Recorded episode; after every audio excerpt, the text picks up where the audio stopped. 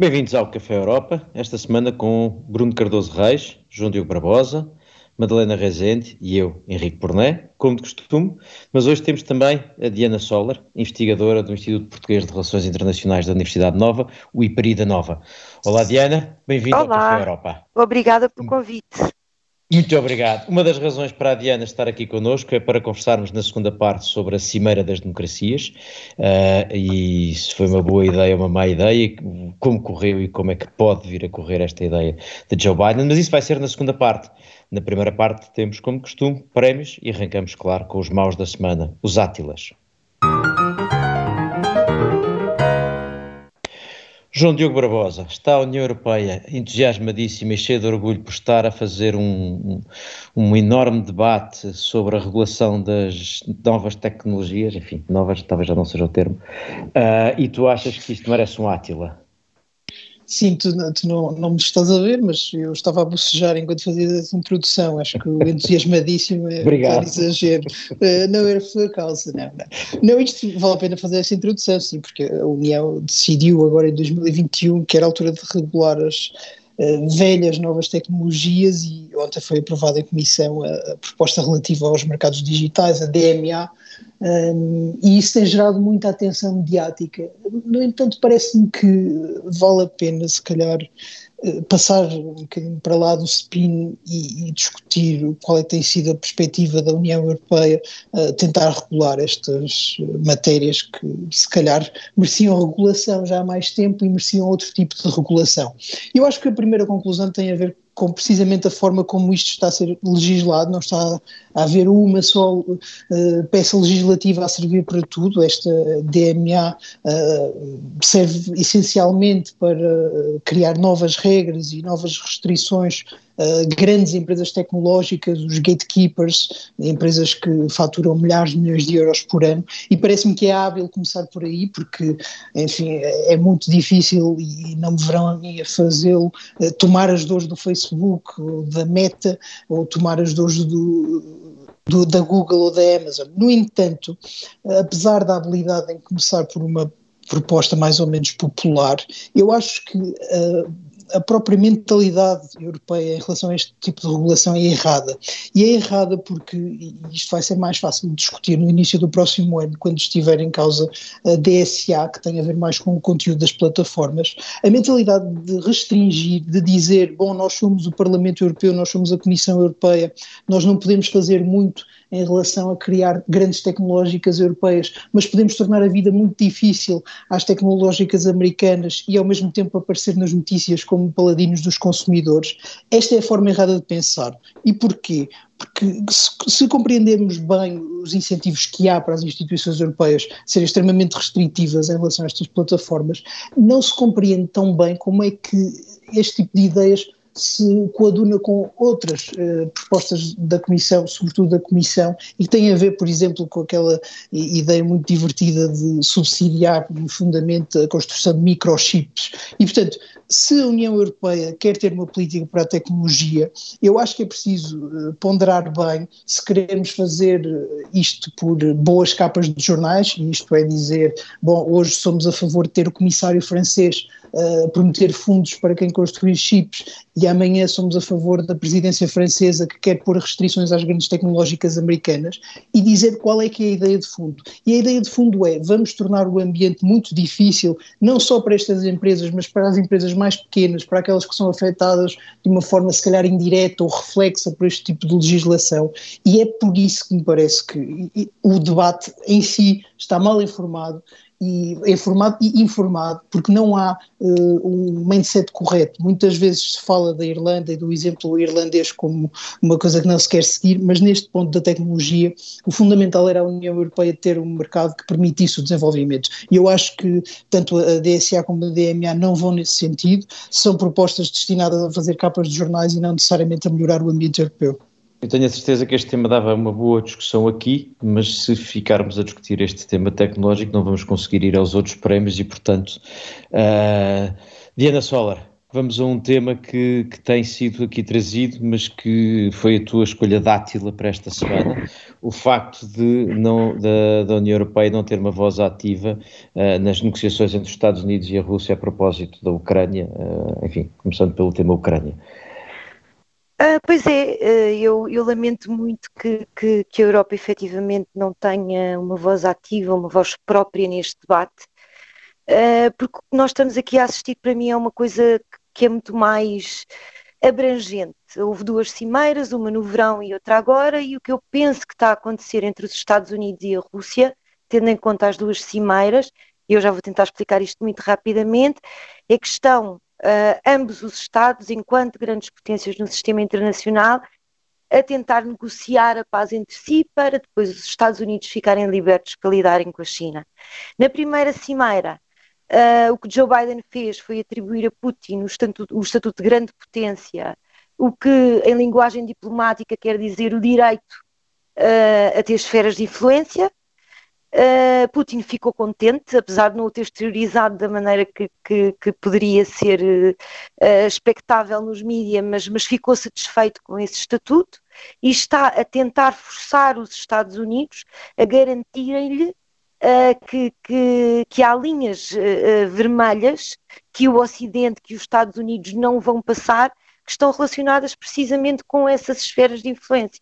Ora, e no meio disto tudo, a Europa sem uma voz própria, é isso? Se, o, o problema não é só não ter uma voz própria, o problema é o que é, o que, é que se decida, uh, que não vai ser hoje nem amanhã, isto ainda vai levar muito tempo e há muita coisa a acontecer nos bastidores, mas o que se decida uh, vai-se decidir, vai, vai influenciar profundamente o futuro da Europa, profundamente o futuro da vizinhança europeia, da estabilidade da vizinhança europeia.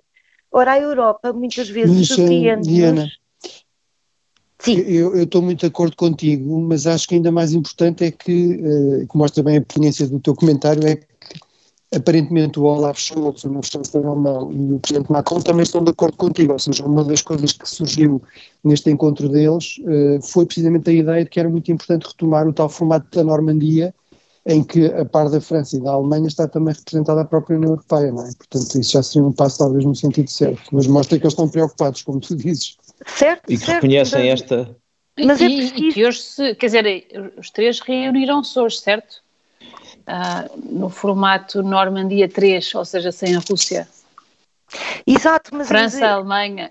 Eu, eu gostaria muito de ver uh, isso acontecer de uma forma mais sistemática, porque quer se queira, quer não, uh, muitas vezes o que nós sentimos é que a Europa uh, desistiu uh, destas questões de, de, de, das grandes potências.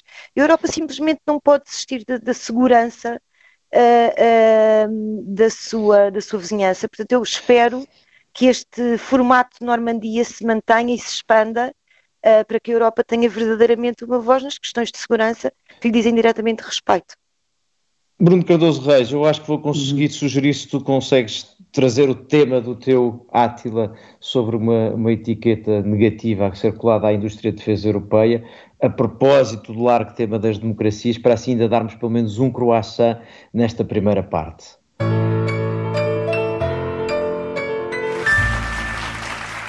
Isto é para termos tempo, apesar de tudo, para a, a prioridade à nossa convidada, a Diana, que tinha um croissant para a ideia de equipa Europa. Portanto, agora há aqui um, um, um, um prémio positivo. Diana, o que é que tem de boa ideia Time Europa? Tem, tem exatamente de bom uh, a capacidade de tomar decisões. Uh, eu sei que muitas vezes há uma grande crítica a esta ideia da Europa a duas velocidades, ou da Europa uh, supra-institucional e da Europa dos Estados, uh, mas eu normalmente tendo a saudar estas iniciativas que juntam ambos e que, no fundo, os, os Estados-nação, os Estados-membros, têm a possibilidade de se juntar a iniciativas Uh, uh, supranacionais e a agilizar a tomada de decisão e a robustecê-la, evidentemente. Ou seja, uma possibilidade, no fundo, para quem está a acompanhar, uma possibilidade de, de tomar decisões em formato os Estados-membros que queiram, uh, é isso? Exatamente, exatamente. Uh, as boas ideias de, de, das, das organizações supranacionais, uh, aliás, a Madalena queria falar do Getaway Europe, que, que, é, que é o que enquadra esta ideia que já existe, mas que a torna mais importante esta semana, um, e, e está efetivamente relacionada com isso. Uh, a, a Comissão ou, ou, lança uma ideia e os Estados-membros que quiserem podem juntar-se a essa ideia, neste caso ao desenvolvimento uh, uh, uh, dirigido à África, digamos assim. Uh, mas, mas que é uma ideia que eu penso que poderá ser aplicada a muitas outras situações em benefício da Europa e do robustecimento da Europa. Madalena, queres então Sim. tu dar o teu... O... No caso da indústria estratégica, também está por essa questão muito em torno do artigo quarenta e cinco. Da possibilidade de formar grupos de países interessados em intervir numa determinada região, mas com um mandato europeu. Portanto, isto é uma espécie de Europa a várias velocidades. Sim, Sim mas com uma palavra é uma... para o conjunto da Europa, não é? Madalena. Sim. Sim, eu acho que há aqui um, todo, todo um, um movimento europeu uh, um pouco, um, enfim, um pouco tarde, mas de qualquer maneira acho que é de notar, uh, se, falarmos, se falarmos dos instrumentos de anticoerção da U E, uh, este gateway, uh, Global Gateway, um, ou seja, são um conjunto de iniciativas que estão a sair da Comissão Uh, e que estão a tentar tornar mais real esta ideia que, da ideia da Comissão Geopolítica, ou seja, que as instituições europeias também vão atuar ou estão a atuar de, de forma uh, a ter em consideração os desafios geopolíticos em que a Europa está, nomeadamente, obviamente, às ameaças da Rússia e da China. Mas a Madalena, global... Sim, diz. Isso é por aí que eu ia. O Global Gateway é basicamente um, um novo nome para a política da União Europeia para países uh, em vias de desenvolvimento, em particular olhar para a África e para a cooperação e desenvolvimento uhum. da União Europeia. E foi exatamente uhum. o pretexto usado aqui há uma semana, salvo erro, pela, pelo The Economist para fazer todo um ensaio sobre aquilo que ele tirou ser o, ser o bullshit, chamar-lhe mas uhum. simpaticamente uh, treta europeia, uh, dizendo que era basicamente um rebranding de uma coisa que já existia. Uhum. Tu achas que não? Tu achas que apesar de tudo há aqui qualquer coisa diferente, ou achas que, mesmo que seja um rebranding, continua a ser uma boa ideia? Não, o que eu acho é que a União Europeia farta-se de dar dinheiro à África, não é? Uh, dá mais dinheiro à África do que à China, e só se eu falar da China, uh, ou seja, o Belt and Road é usado pela China a bel prazer para, de facto, investir em grandes projetos de infraestruturas em África uh, e com em propósitos muito meramente comerciais, como o Montenegro já percebeu, uh, e vender, enfim, as suas, as suas regras, a sua presença, a sua, uh, a sua influência.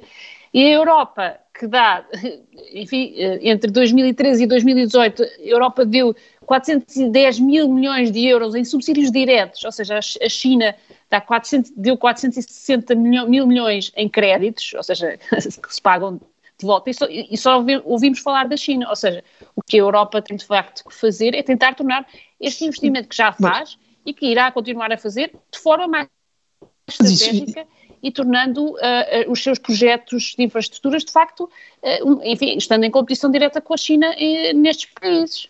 João Diogo. Mas, não, mas eu acho que esta diferença de, de percepção de eficácia de, das políticas chinesas e europeias se justificam também por uma questão de objetivos, não é? Nós sabemos mais ou menos porque que a China faz estes investimentos. Por um lado é para ter resultados comerciais muito concretos e muito tangíveis, uhum. e por outro é para ter uma influência se calhar mais abstrata, mais vaga, mas ao mesmo tempo não é uma influência tanto ideológica como de eventualmente uh, troca de favores ou, ou uma, questões práticas que possam surgir. A intenção europeia com este tipo de, de projetos, que é sempre a da promoção da democracia, dos direitos humanos e, e toda essa, como é que dizia o Economist, tretas, não é? Nunca resulta porque lá está, não, não é possível ter objetivos assim tão tangíveis nessas áreas e há anos, há décadas que se tenta arranjar formas não só de melhorar, de aperfeiçoar a forma como se gasta o dinheiro, como também de medir o impacto de, desses gastos, desses subsídios de direitos. E portanto, quando é assim, quando não há à partida um objetivo claro, é muito mais difícil dizer se estamos a ser eficazes ou até estamos a ser eficientes na forma como gastamos o nosso dinheiro. Mas a verdade é que a União Europeia fez uma transformação aqui há vários anos já, em que basicamente deixou de financiar projeto a projeto para muitas vezes fazer financiamento aos orçamentos dos países beneficiários. E fez isso, o, na opinião da União Europeia, por duas razões. Uma era a ideia de que os beneficiários deviam ser coproprietários destas iniciativas e, portanto, não nos cabia a nós dizer o que é que devia ser financiado, como e quando. Mas a outra opinião, e eu tive essa discussão várias vezes com pessoas da, da, da Comissão Europeia, a outra convicção era que, ao fazer isto através do apoio orçamental uh, dos países beneficiários, permitia entrar numa discussão mais genérica sobre o orçamento e sobre a governação do que propriamente estar a discutir uh, uh, ponte a ponte, uh, autoestrada a autoestrada, ou distribuição de água a distribuição de água. A questão é saber se isso depois acaba a ser efetivamente uh, ter sucesso e se há um, um processo de melhoria da governação nestes países ou não, e aí… Uh... Mas, Henrique, eu acho que apesar de tudo, se for, mesmo que seja só branding, mesmo que seja só… Isso já era muito importante, porque há aqui um problema de base, que é a enorme falta de visibilidade destas iniciativas, quer uhum. dizer, vê-se, vê-se em todas as áreas. A China oferece vinte máscaras, É, é, é uma coisa estrondosa. A União Europeia oferece dois milhões de máscaras e não aparecem notícia nenhuma. Mas... porque é chato ou porque, portanto, de facto a União Europeia tem de ser muito mais, tem de dar muito mais visibilidade. Portanto, eu, eu até diria, uma das prioridades tem mesmo de ser o marketing, o marketing político e hum. dar visibilidade a estas coisas, desde logo nos países, nos países, digamos, beneficiários, que beneficiam disso. Mas eu acho é... que uma das, um dos problemas da União Europeia Exatamente. Um dos problemas da União Europeia é, é, é que realmente tem objetivos muito ambiciosos de, de influência na transformação dessas sociedades e do sistema de governação, etcétera. Eu percebo esse ponto. Agora, apesar de tudo, eu acho que tem algumas vantagens. Uma delas é que não apoia só os Estados, que é algo que a China é muito acusada em África pelos próprios africanos e as elites estatais. Apoia muitas vezes projetos das sociedades civis. Portanto, acho que Bruno, uh, temos esperança de te ouvir um pouco melhor. Já vamos ao nosso tema da Cimeira das Democracias, mas antes disso temos prémios para desesperados. Vamos lá dar Dijsselbloems. One cannot spend all the money in alcohol and women and then ask for help. Bruno, podemos ser flexíveis e o que é um Átila também pode ser um Dijsselbloem, o que é mau também pode ser um disparate. No caso, uh, colocar, colar uma etiqueta socialmente danosa à indústria de defesa europeia. É isto que, tu, que te traz aqui ao Dijsselbloem? Sim, uh, portanto, surgiu, surgiu um artigo no Financial Times aqui há uns dias a alertar para isso e, de facto, uh, parece haver aqui uma tendência bastante preocupante, por um lado, ao nível de Bruxelas, nestas discussões em torno de definir, por um lado, o que é que são investimentos uh, ecologicamente, digamos, responsáveis, ou seja, aquela etiqueta verde, e, portanto, a ideia de excluir uh, não só a indústria de defesa disso, mas até, no fundo, qualquer empresa que tenha mais do que cinco por cento dos seus rendimentos a partir de, da área da defesa e da segurança, é, o, é obviamente um completo disparate, porque não existe sustentabilidade se não houver paz e segurança, e uh, a transição energética também passa pela indústria da defesa, ou seja, os meios militares obviamente também consomem energia e, e, se, e se, se avançarem aí até com novas tecnologias, muitas vezes são eles que lideram nessa inovação tecnológica, isso pode depois até ter… E a indústria da defesa, na... não, e a indústria da defesa não são só armas e canhões. Exatamente, portanto tem todos os meios logísticos, etcétera, que vimos ainda agora na pandemia, são absolutamente indispensáveis, por exemplo, para uma resposta a emergências complexas que são cada vez mais frequentes, nomeadamente por causa das alterações uh, climáticas. A, a par disso, ainda há uma outra discussão que é a de colar, a par do, da indústria do tabaco, de, enfim, de, dos jogos, uh, colar à indústria da defesa mesmo uma etiqueta de socialmente danosa, que isso então parece-me, quer dizer, do, do, do disparate completo, se não mesmo realmente do Átila completo, quer dizer… É evidente, nós podemos achar que as armas são, são coisas más, não é? Agora, objetivamente precisamos delas enquanto houver potências agressivas aqui na nossa vizinhança, enfim, acabamos, tivemos a falar na primeira parte da Rússia, que estão altamente armadas, se não quisermos ficar completamente à mercê dessas potências agressivas, desses atores agressivos, não é? Se quisermos defender não só os interesses, mas os valores europeus, obviamente temos de ter também meios militares para fazer isso. Enfim, eu quero acreditar que isto não vai acontecer, mas parece já haver aqui um efeito que às vezes acontece estas discussões, de várias uh, instituições financeiras, por exemplo, alemãs, belgas, etcétera, que estão a, a começar a recusar empréstimos, enfim, relações até bancárias normais com a indústria de defesa, uh, já a antecipar estas medidas. E, de facto, isso seria um completo tiro no pé, para utilizar aqui uma expressão também desta área da, da defesa e, e um disparate da, numa... da Europa. numa Comissão Europeia que criou uma, uma direção-geral exatamente para a defesa, uh, debaixo da responsabilidade do comissário que tem o mercado interno, ou seja, a ideia de que é claro, e há toda aquela... pensar a defesa na lógica das indústrias da defesa. Há, há toda aquela corporação estruturada permanente, há um novo fundo de defesa também da União Europeia, todo ele feito para dinamizar esta dimensão industrial que se percebeu que é fundamental, nomeadamente para responder também a estas inovações tecnológicas todas com implicações para, para a Bom. defesa, não é? Bom, o meu, meu, meu, meu prémio de disparate esta semana é bastante simples e é um prémio que acaba bem, uh, não para o próprio, mas eu acho que isso uh, é, é um bom sinal. Eu já aqui tinha trazido, uh, mas é só para recuperar o tema rapidamente, o ainda presidente do Parlamento Europeu, Davide Sassoli, um italiano uh, do Grupo Socialista Europeu, Uh, queria prolongar o seu mandato. Tradicionalmente, quando há, a seguir às eleições europeias, distribui-se uh, os lugares pelos diferentes grupos políticos europeus em função, enfim, dos resultados eleitorais, de quem tem mais governos, etcétera, e costuma-se fazer um pacto que divide o mandato do Parlamento Europeu em dois, metade para o, metade para o partido mais votado, outra metade para o segundo partido mais votado e depois logo se equilibra. Na altura os socialistas ficaram com a primeira metade, mas Davide Sassoli veio dizer que uh, por causa da pandemia não pôde presidir convenientemente ao Parlamento Europeu e portanto queria mais um mandato. Dá, dá argumentos para imensa gente querer imensa coisa uh, por aí fora. Isto é, era mais gráfico, apesar de tudo, punha em causa um equilíbrio que eu acho que é importante que continue a existir, porque acho que uh, os lugares de topo das instituições europeias devem ser negociados entre os vários poderes e não resultado apenas de competição eleitoral, porque nós precisamos mais de compromisso do que de competição uh, na gestão da União Europeia para evitar uh, afastar pessoas. Mas Sassoli teve dois problemas. Teve o problema de que teve contra ele o azar de uh, haver um acordo e o presidente Macron ter dito que preferia apoiar um candidato do P P E do que uh, desfazer o acordo. Ou, mais precisamente, segundo azar, uma candidata do P P E, porque, lá está, Davide Sassoli não é uma mulher, nem vai passar a ser, e, portanto, uh, os socialistas decidiram que mesmo que pusessem alguém... Mas que grande notícia que deste informações da bolha. O próprio terá recebido essa informação constante e, portanto, enfim, olha, fica para outra ocasião, para outra informação. Bom, vamos a coisas mais sérias. Diana Soller. Uh, uh, um dos pretextos para convidarmos a vir aqui ao programa esta semana tem que ver com a Cimeira das Democracias, uma ideia que Joe Biden começou a lançar ainda antes uh, da campanha eleitoral, ou do começo do arranque da campanha eleitoral para a presidência, e depois finalmente concretizou a semana passada. O João Diogo Barbosa esta semana no, no Café América chamava-lhe um webinar. Uh, tu achas que a Cimeira das Democracias foi um webinar, foi mais do que isso, uh, tem potencial? O que, é que, o que é que te parece a ideia e a concretização? A, a Cimeira das Democracias foi... Eu, eu para já gostava de, de, de corrigir aqui um, uma pequena questão. Uh, esta Cimeira costuma chamar-se a Cimeira das Democracias, efetivamente, é uma coisa que acontece desde Bill Clinton e, e no formato Clinton era efetivamente um webinar, ainda que fosse um webinar presencial. Esta Cimeira...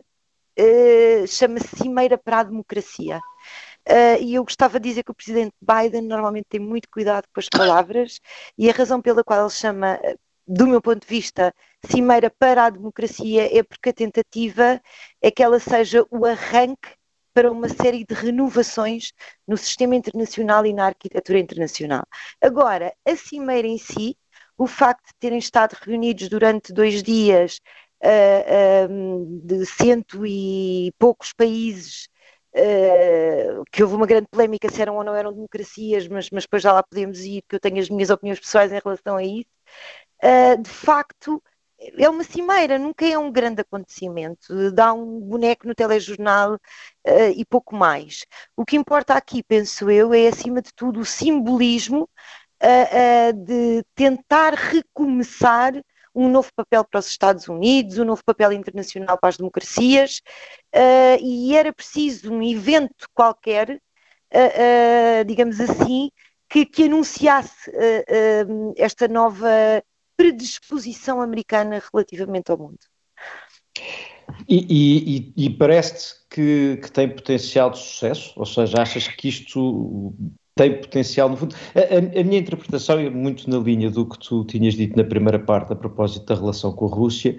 A, a minha interpretação é que Biden percebe que já passou o período unipolar e, portanto, uh, está no fundo a fazer uma recriação do ambiente de Guerra Fria, e eu não estou a dizer que nós estamos num ambiente de Guerra Fria com a China, até porque acho que as circunstâncias são muito diferentes, mas quando digo recriação do ambiente é na ideia de, uh, sendo mais, uh, deixando de ser um, um, um ambiente unipolar, o que está a acontecer é tentar criar uma ideia de nós e eles, de virtudes uhum. de um lado, ou das vantagens do modelo de um lado e, da, e das, de, dos defeitos do modelo do outro, e daí a tentativa de que a Rússia não esteja completamente do outro lado, mas também o reconhecimento exatamente à Rússia de um estatuto de potência. E, portanto, esta Cimeira para a Democracia é uma ideia de tentar ter aliados à volta, o maior número possível de aliados, e, portanto, de marcar esferas de influência. No fundo é mais ou menos isto, não achas? Uh, eu acho, eu acho que principalmente a primeira parte do que tu disseste faz todo o sentido. Uh, o mundo não é necessariamente bipolar, o mundo está em transição de poder, não se sabe exatamente o que é que vai acontecer, mas eu acho que a estratégia de Joe Biden desde a candidatura, mesmo antes de ganhar a presidência da República Americana, de bipolarizar artificialmente, se quiseres, o sistema internacional, tendo de um lado as democracias, do outro lado as autocracias. Porquê é que ele faz isto e porquê é que isto lhe convém? Uh, convém-lhe porque os Estados Unidos já não são a única potência do sistema internacional, já não são a tal nação indispensável de que falava a Madeleine Albright, mas têm capacidade ainda de ser os líderes do mundo livre, que eu acho que é uma coisa que a nós, Portugal e Europa, convém imenso. Uh, com certeza que há opiniões uh, uh, diferentes das minhas. E, portanto, este papel uh, dos Estados Unidos como líder do mundo livre, depois da presidência Trump, em que o presidente dos Estados Unidos tinha praticamente retirado, quer do papel de potência internacional, quer uh, das suas alianças permanentes com democracias, implica um série, uma série de movimentos simbólicos que mostrem, por um lado, que Biden está uh, disposto a abrir os braços de uma forma liberal, digamos assim, a outras democracias do sistema internacional que queiram alinhar com os Estados Unidos, mas ao mesmo tempo que os Estados Unidos precisam dessas mesmas democracias. Portanto, esta cimeira, por um lado, é uma montra disso, por outro lado, muito à maneira do início da Guerra Fria, como tu disseste e bem, é uma forma de excluir alguns e, mais importante que isso, fazer alguns sentir-se excluídos. É muito interessante ler as afirmações das autoridades chinesas poucos dias antes da cimeira, que é tentam colar os Estados Unidos à imagem que os Estados Unidos tinham nos anos noventa e nos anos dois mil, onde houve aquele pico de expansão liberal que, do meu ponto de vista, foi um erro estratégico enorme, dizerem que há uma democracia de estilo americano, que é uma democracia conflituosa, e compará-lo com o seu próprio regime, que eles chamam uh, democracia socialista com características chinesas, que é uma democracia, diz, dizem os chineses, que é muito mais conduciva à cooperação internacional, à paz, à construtividade internacional, etcétera. Portanto, o que Biden conseguiu com isto foi, de alguma maneira, acossar a China, não foi só com isto, isto foi um culminar de uma série de mudanças estratégicas dos Estados Unidos no último ano, e foi acossar a China de forma a que até do ponto de vista ideológico a China se sente impelida a responder. O nosso regime é melhor. Portanto, parte do sucesso da cimeira foi esse. Madalena e, e Bruno, porque o João Diogo e eu já esta semana estivemos um pouco à conversa sobre o tema no, no Café América. Madalena e Bruno, a uhum. vossa perspectiva também eu... é neste sentido?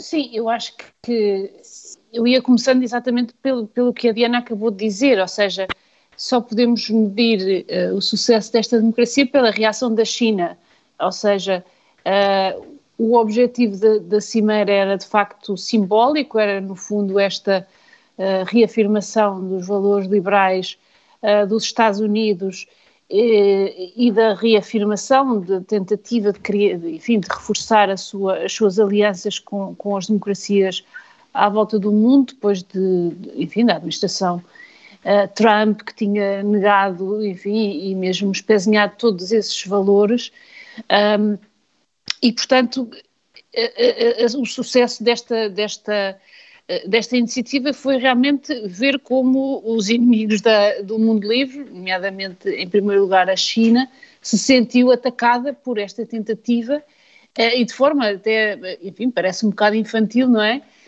Um, respondeu dizendo que a verdadeira democracia era a dela e a verdadeira tentativa de cooperação era a dela, é assim, é assim um bocadinho infantil.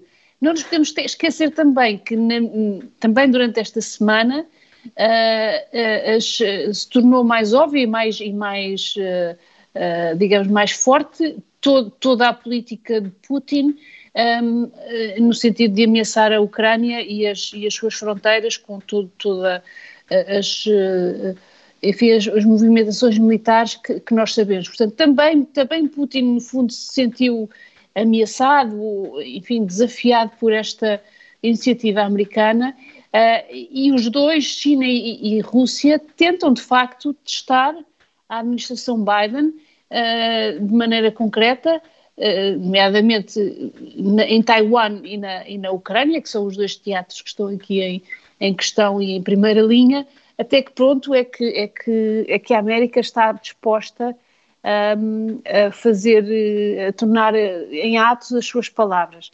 Bruno, e, portanto, Bruno. Isto é um momento simbólico, sim, de facto, não acho que possa ser em Não, eu percebo o argumento da Diana e da Madalena, e acho que é um argumento válido, quer dizer, bem, se os Estados Unidos estão aqui numa competição crescente com, com a China, que eu acho que tem, que tem uma dimensão cada vez mais também ideológica, não é, uhum. não é do mesmo tipo da Guerra Fria, mas há aqui um certo choque de modelos de desenvolvimento, de governação, e em que sim, a China sim. insiste muito nesta questão, por exemplo, da soberania nacional, não é?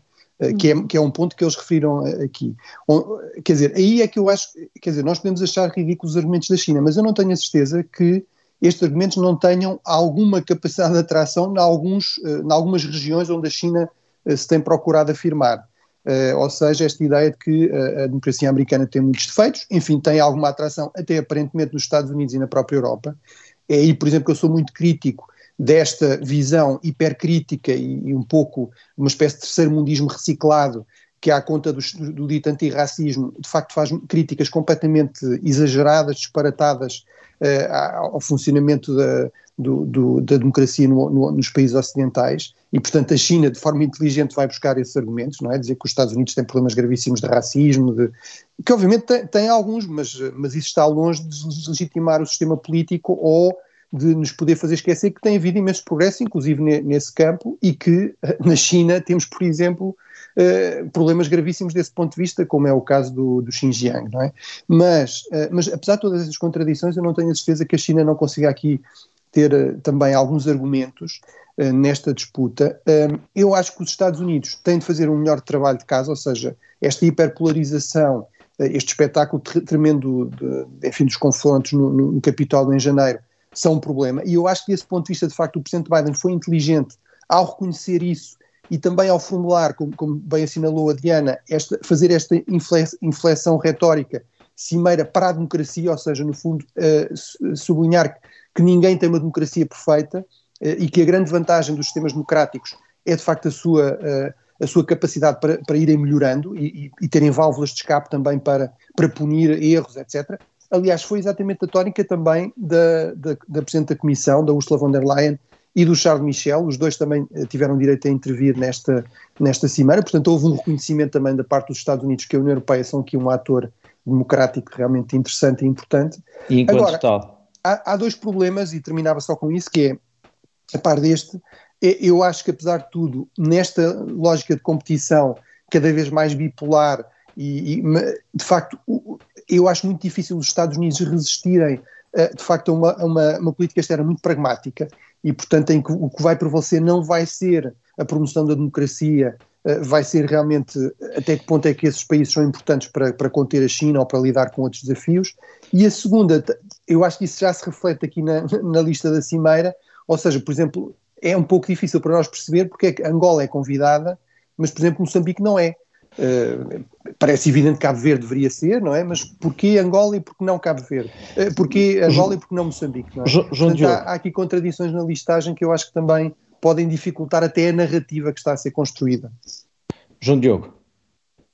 Sim, eu acho que podemos continuar a, a discutir a lista de convidados, porque é muito útil para perceber porque é que isto falhou. Não, é mesmo muito útil, porque lá está, apesar de perdermos um bocadinho a perspectiva europeia aqui, se continuarmos a, a discutir os convidados, a ideia de que se faz uma, uma, uma cimeira para democracias e, e se convida, lá está, o senhor Duterte e, e, não, e não Cabo Verde, ou se diz, bom, foi um grande reconhecimento da posição da União Europeia convidar uh, a discursar… Uh, desculpa, mesmo... João Diogo, Cabo Cabo Verde foi convidado, eu, eu enganei, queria dizer Moçambique é que não foi convidado, desculpe. Ok, aplica-se na mesma, creio que todos concordamos que, que o senhor Duterte é, tem bem menos credenciais democráticas do que qualquer um deles, e eu acho que uh, o fundamental na lista de convidados tem a ver não com a… digamos, com a interpretação americana do conceito de democracia, que tem problemas que o Bruno muito bem identificou e que também por isso não é capaz de gerar atenção mediática. Nós não podemos ter um país que, em que nos dizem durante meses, bom, estivemos quase a perder a democracia em janeiro, portanto vamos agora escolher as democracias mundiais porque temos uma grande legitimidade para o fazer. Não existe isso.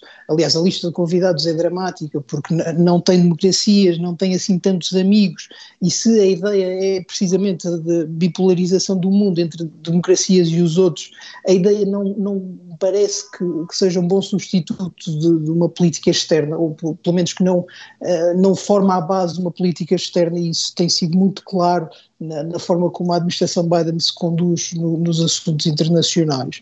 Mas a, a, aqui o fundamental é…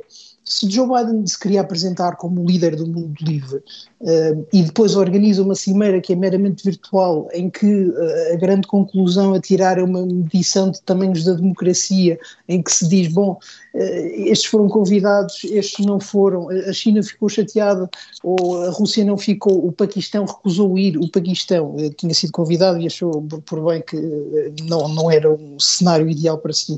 E portanto, eu acho que a própria administração Biden foi tão inável a gerir uh, esta, esta democracia, da lista de convidados até aos objetivos que foram uh, alcançados. Há uma série de sanções, de, de medidas que são aprovadas, mas que de facto não conseguem captar a atenção mediática, que abriram espaço à Rússia. Eu acho que a Rússia foi a grande vencedora desta cimeira, simplesmente porque conseguiu roubar a atenção, e conseguiu roubar a atenção uh, com o que está a fazer junto à Ucrânia. E, e isto é muito interessante de perceber, porque se diz, bom, os Estados Unidos estão aqui, por um lado, a reconfigurar-se como líderes do, do mundo livre, a dizer vamos voltar ao multilateralismo, vamos aqui organizar uma cimeira das democracias, cantar Kumbaya e ser todos amigos. E ao mesmo tempo que a Rússia desloca tropas para a Ucrânia, a cimeira que se organiza e que é realmente importante é exclusivamente entre Biden e Putin, nem sequer entre a NATO, nem sequer entre as potências europeias. Oh, oh, e, portanto…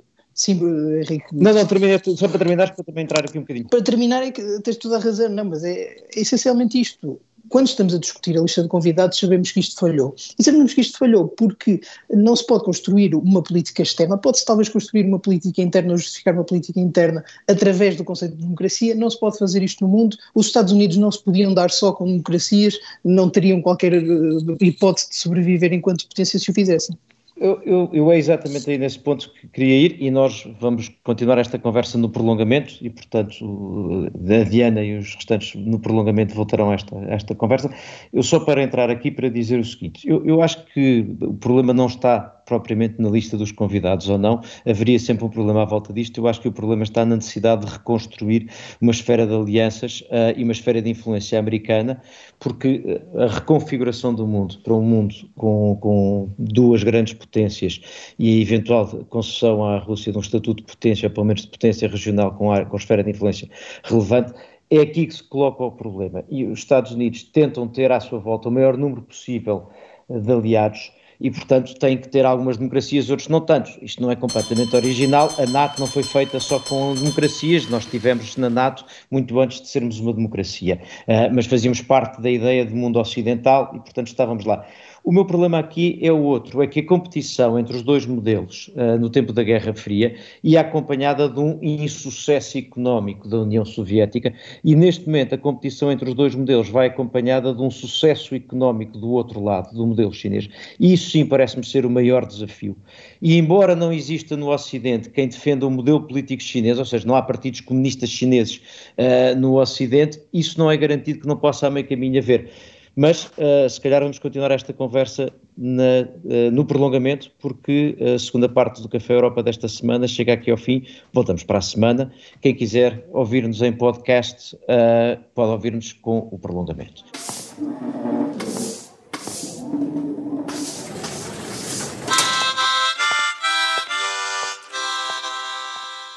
Bem-vindos ao prolongamento do Café Europa, esta semana com o Bruno Cardoso Reis, o João Diogo Barbosa, a Madalena Rezende e eu, Henrique Porné, e a nossa convidada Diana Soller, investigadora do Instituto Português de Relações Internacionais, o I P R I, da Universidade Nova. Diana, bem-vinda agora ao prolongamento do Café Europa. Vamos então voltar onde estávamos uh, no final da segunda parte, que era uh, na, na, na Cimeira para as Democracias, ou para a Democracia, uh, uhum. e, e nos, no bom ou mau, e no sucesso ou insucesso. Uh, e se calhar eu começava com a provocação do João Diogo, que acha que o grande beneficiado foi Putin. Uh, és sensível ao argumento ou nem por aí? Uh, nem por isso, por acaso. Não quer dizer que eu não concordo com algumas das coisas que, que foram ditas. Agora, há, há aqui há uma coisa que eu acho que, que, que não é de todo verdade, que é a Europa, uh, os Estados Unidos não terem política externa neste momento. O que eu, aliás, acho que está a acontecer é uma coisa que é extraordinária, que é, está a haver uma mudança na política externa americana em várias vertentes, não só na vertente ideológica, da ordem internacional da qual, da qual já falámos, mas num reposicionamento sem precedentes das alianças e, da, e das Forças Armadas norte-americanas no, no Indo-Pacífico. Há novas regras de empenhamento, há novos aliados, há uh, a tentativa de cercar, de, de cercar, eu acho que esta é a palavra certa, a China por parte dos Estados Unidos, de uma forma e de uma, com uma intensidade e com uma rapidez que não se via desde o princípio da Guerra Fria. E eu não estou a dizer que estamos numa nova Guerra Fria. Há uma série de, de diferenças entre uma coisa e outra. Agora, que os Estados Unidos estão a reconfigurar a sua política externa numa rapidez enorme, estão. E estão também, penso eu, a recuperar a sua identidade como grande potência, uh, o que é uma vantagem e é um problema. Uh, a vantagem é que passa a ser um bocadinho mais claro para todos nós uh, quais são as intenções dos Estados Unidos relativamente à China, relativamente às outras democracias, etcétera.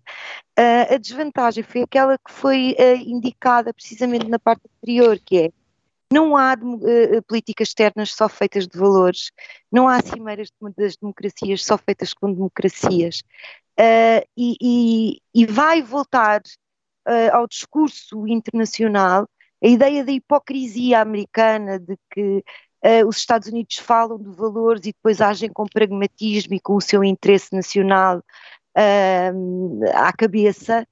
Uh, e o que eu gostava de dizer é que os Estados Unidos são essencialmente isto. Uh, são um Estado que tem um, um, uma vertente ideológica de valores uh, que está sempre presente e que, e que é uma coisa genuína uh, uh, para os presidentes americanos. Aliás, vocês viram o que é que é uma América sem valores com o presidente Trump. Portanto, podem daí ver como, como a questão de, do liberalismo internacionalista é uma coisa genuína, mas é um Estado que não deixa de ser uma grande potência, que não deixa de estar em competição e que, como qualquer potência em competição, vai ter que ter contradições. Não é possível ter política externa sem contradições. Não há e política só... externa sem, sem contradições e sem pragmatismo, não é, Bruno? Um tema que eu diria que a ti te é, hum. é, é um argumento a que tu és sensível. Sim, sendo que eu, eu percebo o argumento da Diana também, quer dizer, isso não quer dizer que também os valores não tenham nenhum lugar, não é? Exato. No fundo aqui, no, no, no fundo eventualmente aqui, eu acho que um pouco o debate que estamos a ter, e eu sou, sou sincero, não tenho a certeza de, que, de quem é que tem razão, ou seja, ou melhor, não tenho a certeza de eu próprio ter razão ou não, mas no fundo a minha intuição é que com o acelerar desta, desta competição, com de facto uma potência como a China, que em certos aspectos é, é pior do que a União Soviética, ou seja, é, é uma potência, por exemplo, a União Soviética nunca chegou a ter mais do que metade, mais, tinha mais ou menos metade do tamanho da economia norte-americana, nunca foi um parceiro económico muito interessante é esse, é para, para a maior parte dos, dos outros países. Portanto, tem, tem uma capacidade de inovação tecnológica tremenda, coisa que a União Soviética tinha imensas dificuldades, andava a espionar e a tentar copiar coisas do Ocidente, mas ao contrário da China, que depois também faz isso, mas depois tem uma enorme capacidade de, de inovação própria, não conseguia fazer isso, não é? Portanto, eu, eu te, aqui a minha intuição é que isso significa que, embora esta dimensão de valores, eu acho que para mim é, é realmente importante, a minha intuição é que a dimensão mais pragmática Vai, vai, pesar, vai pesando mais, vai pesar mais.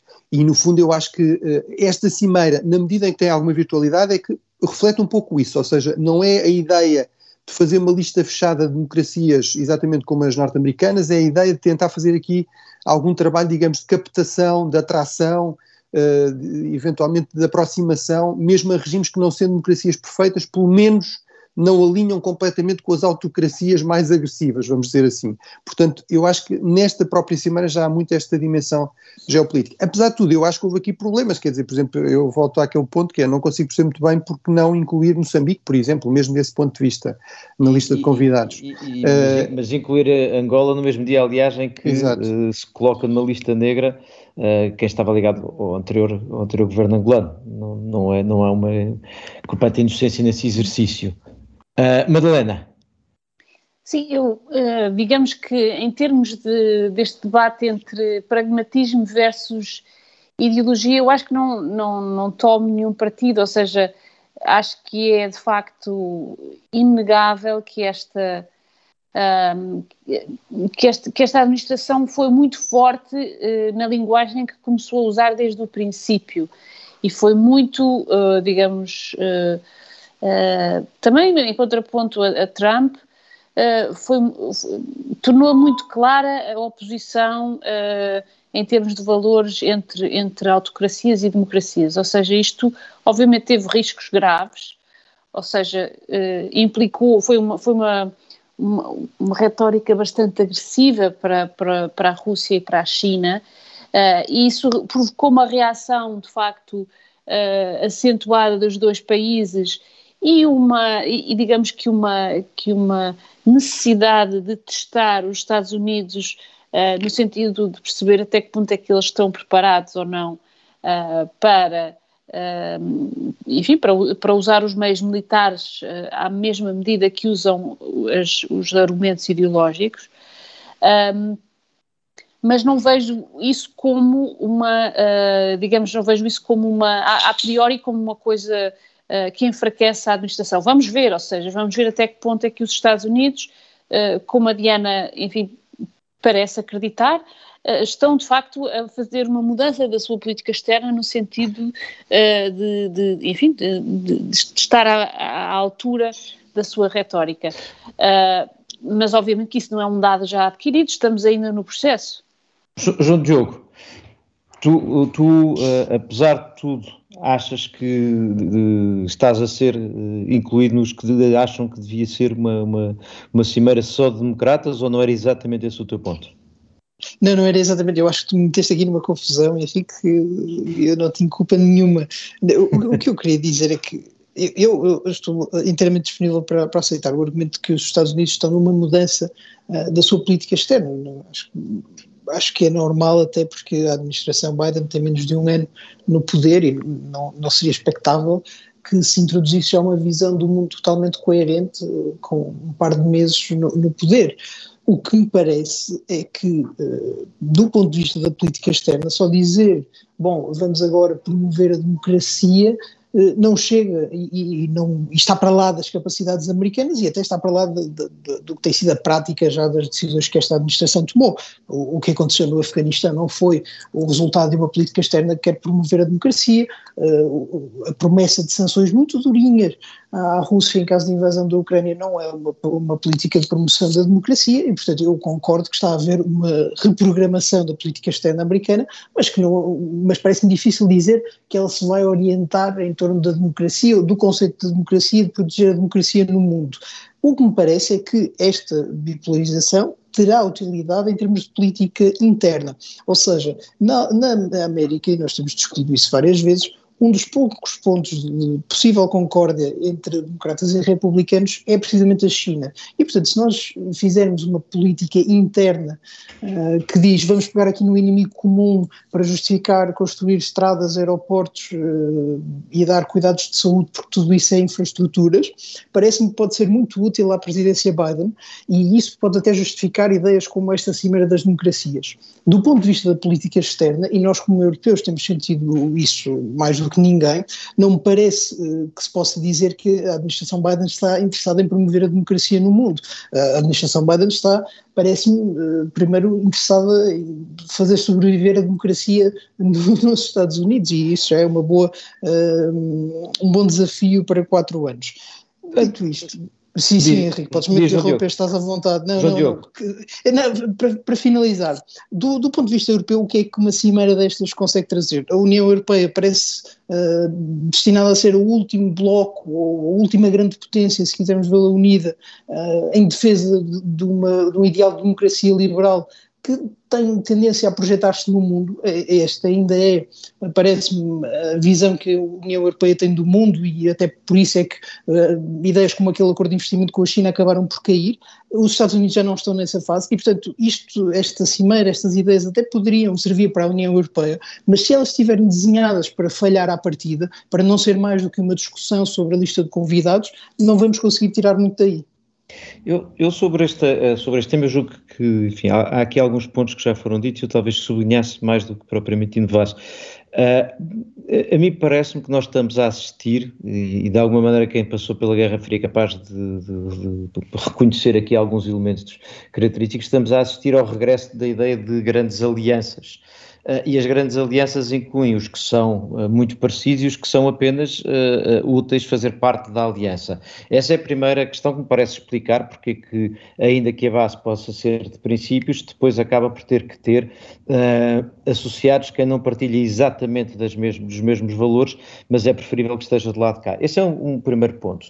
O, o segundo ponto, insisto, o Bruno também já o trouxe, eu tinha trazido no final uh, da segunda parte, é que, e esse parece-me ser um problema complicado, é que a competição com a China não é apenas uma competição ideológica e, e curiosamente, a, a União Soviética, apesar de tudo, era a expressão, uh, em termos de, de, de política, de uma divisão ideológica pré-existente no Ocidente, apesar de tudo. Ora, a, a China não é isso, e isso, e isso explica porque é que não há partidos chineses ou pró-chineses no, no Ocidente. Mas, ao mesmo tempo, faz uma competição no plano económico que essa sim parece-me é problemática. Primeiro, pelo peso que pode ganhar. Segundo, porque em algum momento se pode tornar atrativa, porque o modelo, embora seja mau do ponto de vista de um conjunto de valores ocidentais, pode-se provar eficaz do ponto de vista do sucesso económico, que pode ser um argumento que venha a ganhar tração no futuro. E, portanto, esse parece-me ser um dos problemas graves de todo este processo. O meu terceiro ponto com isto é que, ao aceitar que o mundo está a reconfigurar em termos de potências, os Estados Unidos estão de facto a conceder à Rússia um direito a uma esfera de influência, sobretudo regional. E aí parece-me que entramos num problema para a Europa, porque essa concessão é feita nas fronteiras da Europa. E aí sim parece-me que a Europa ganha um problema, porque não tem nem força, nem capacidade, nem disponibilidade para contrariar Essa, essa concessão. E aí sim parece-me que estamos num problema europeu. Diana, não queríamos fechar este, este prolongamento sem uh, o teu último comentário e, e te agradecermos esta vinda. No, disto tudo, alguma dose de otimismo ou nem por isso? Ah, nem otimismo nem pessimismo. Eu acho que nós estamos no início de uma longa transição de poder, uh, que como qualquer transição de poder, Uh, vai, infli- vai implicar conflitualidade, volatilidade e vai uh, implicar uh, mudanças em todos os atores importantes do sistema internacional. Uh, sou mais pessimista relativamente à Europa, uh, porque penso que a Europa não tem mostrado uh, nem vontade política de fazer verdadeiramente sozinha a sua autonomia estratégica, nem vontade política de se aliar Uh, profundamente a uh, qualquer uma das partes, quando a minha, a minha posição seria sempre uh, de se aliar uh, aos Estados Unidos, que são, que são ainda, do meu ponto de vista, o nosso aliado uh, natural. Relativamente ao sistema internacional e àquilo que se está a passar no mundo, também há uma coisa que eu gostava de deixar bem clara. Hoje o tema era a Cimeira das Democracias. Uh, Há muito interesse nacional, há muito pragmatismo, há muita uh, política realista uh, nos Estados Unidos.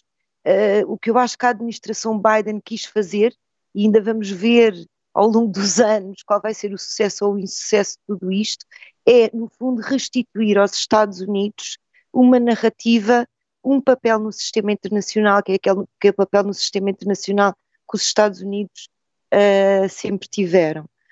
Só uma notinha final. Uh, da mesma maneira que durante a Guerra Fria os Estados Unidos assumiram que a luta contra o comunismo era também uh, uma das vertentes do liberalismo internacionalista. Vamos ver o que é que esta competição da China, ou em que é que esta competição da China torna o liberalismo americano. Agora, não vamos imaginar que há políticas externas só ideológicas e só valorativas e só normativas, uh, vamos é perceber que qualquer grande potência precisa efetivamente de uma narrativa, de aliados que ajudem nessa narrativa e de aliados que possam não subscrever a narrativa, mas que possam dar força à narrativa. E para mim, este é o simbolismo da Cimeira das Democracias, para a democracia. E com, e com essa conclusão, uh, concluímos também o prolongamento do Café Europa desta semana e voltamos noutra ocasião e, entretanto, voltamos a conversar noutra ocasião, Diana, mas, entretanto, agradecemos a vinda ao Café Europa. Nós, Café Europa, voltamos para a semana.